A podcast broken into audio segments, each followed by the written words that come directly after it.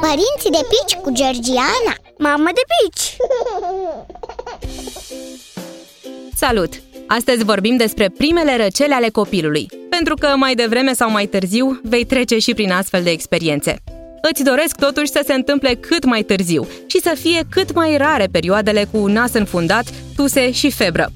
Fetița noastră a fost tare nerăbdătoare să experimenteze simptomele răcelii, astfel că la doar o lună și jumătate ne-am trezit că îi facem aerosol și aspirăm nasul într-o veselie. Impropriu spus veselie, pentru că nu e deloc plăcut pentru un bebeluș să nu poată respira cum trebuie din cauza nasului înfundat.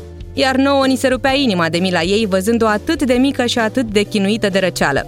A trecut și episodul acela, dar au venit altele, iar încet încet am început să mă împac oarecum cu situația știind că, în medie, copiii mici pot răci de 6 sau chiar de 10 ori pe an.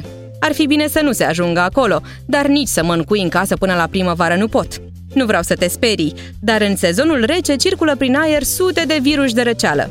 Asta înseamnă că riscul de îmbolnăvire e destul de mare la copiii mici, mai ales că sistemul lor imunitar e încă slab dezvoltat.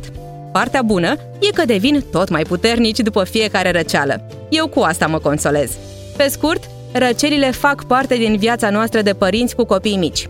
Dacă cel mic răcește, dă multe lichide, aspiră-i frecvent năsucul și combate-i febra cu antitermice, pe care ar trebui să le ai neapărat în casă. Bineînțeles, vizita unui medic este mai mult decât necesară, ca să-ți spună ce medicamente îi poți da pentru a-i ușura răceala. Pe data viitoare! Părinții de pici cu Georgiana Mamă de pici!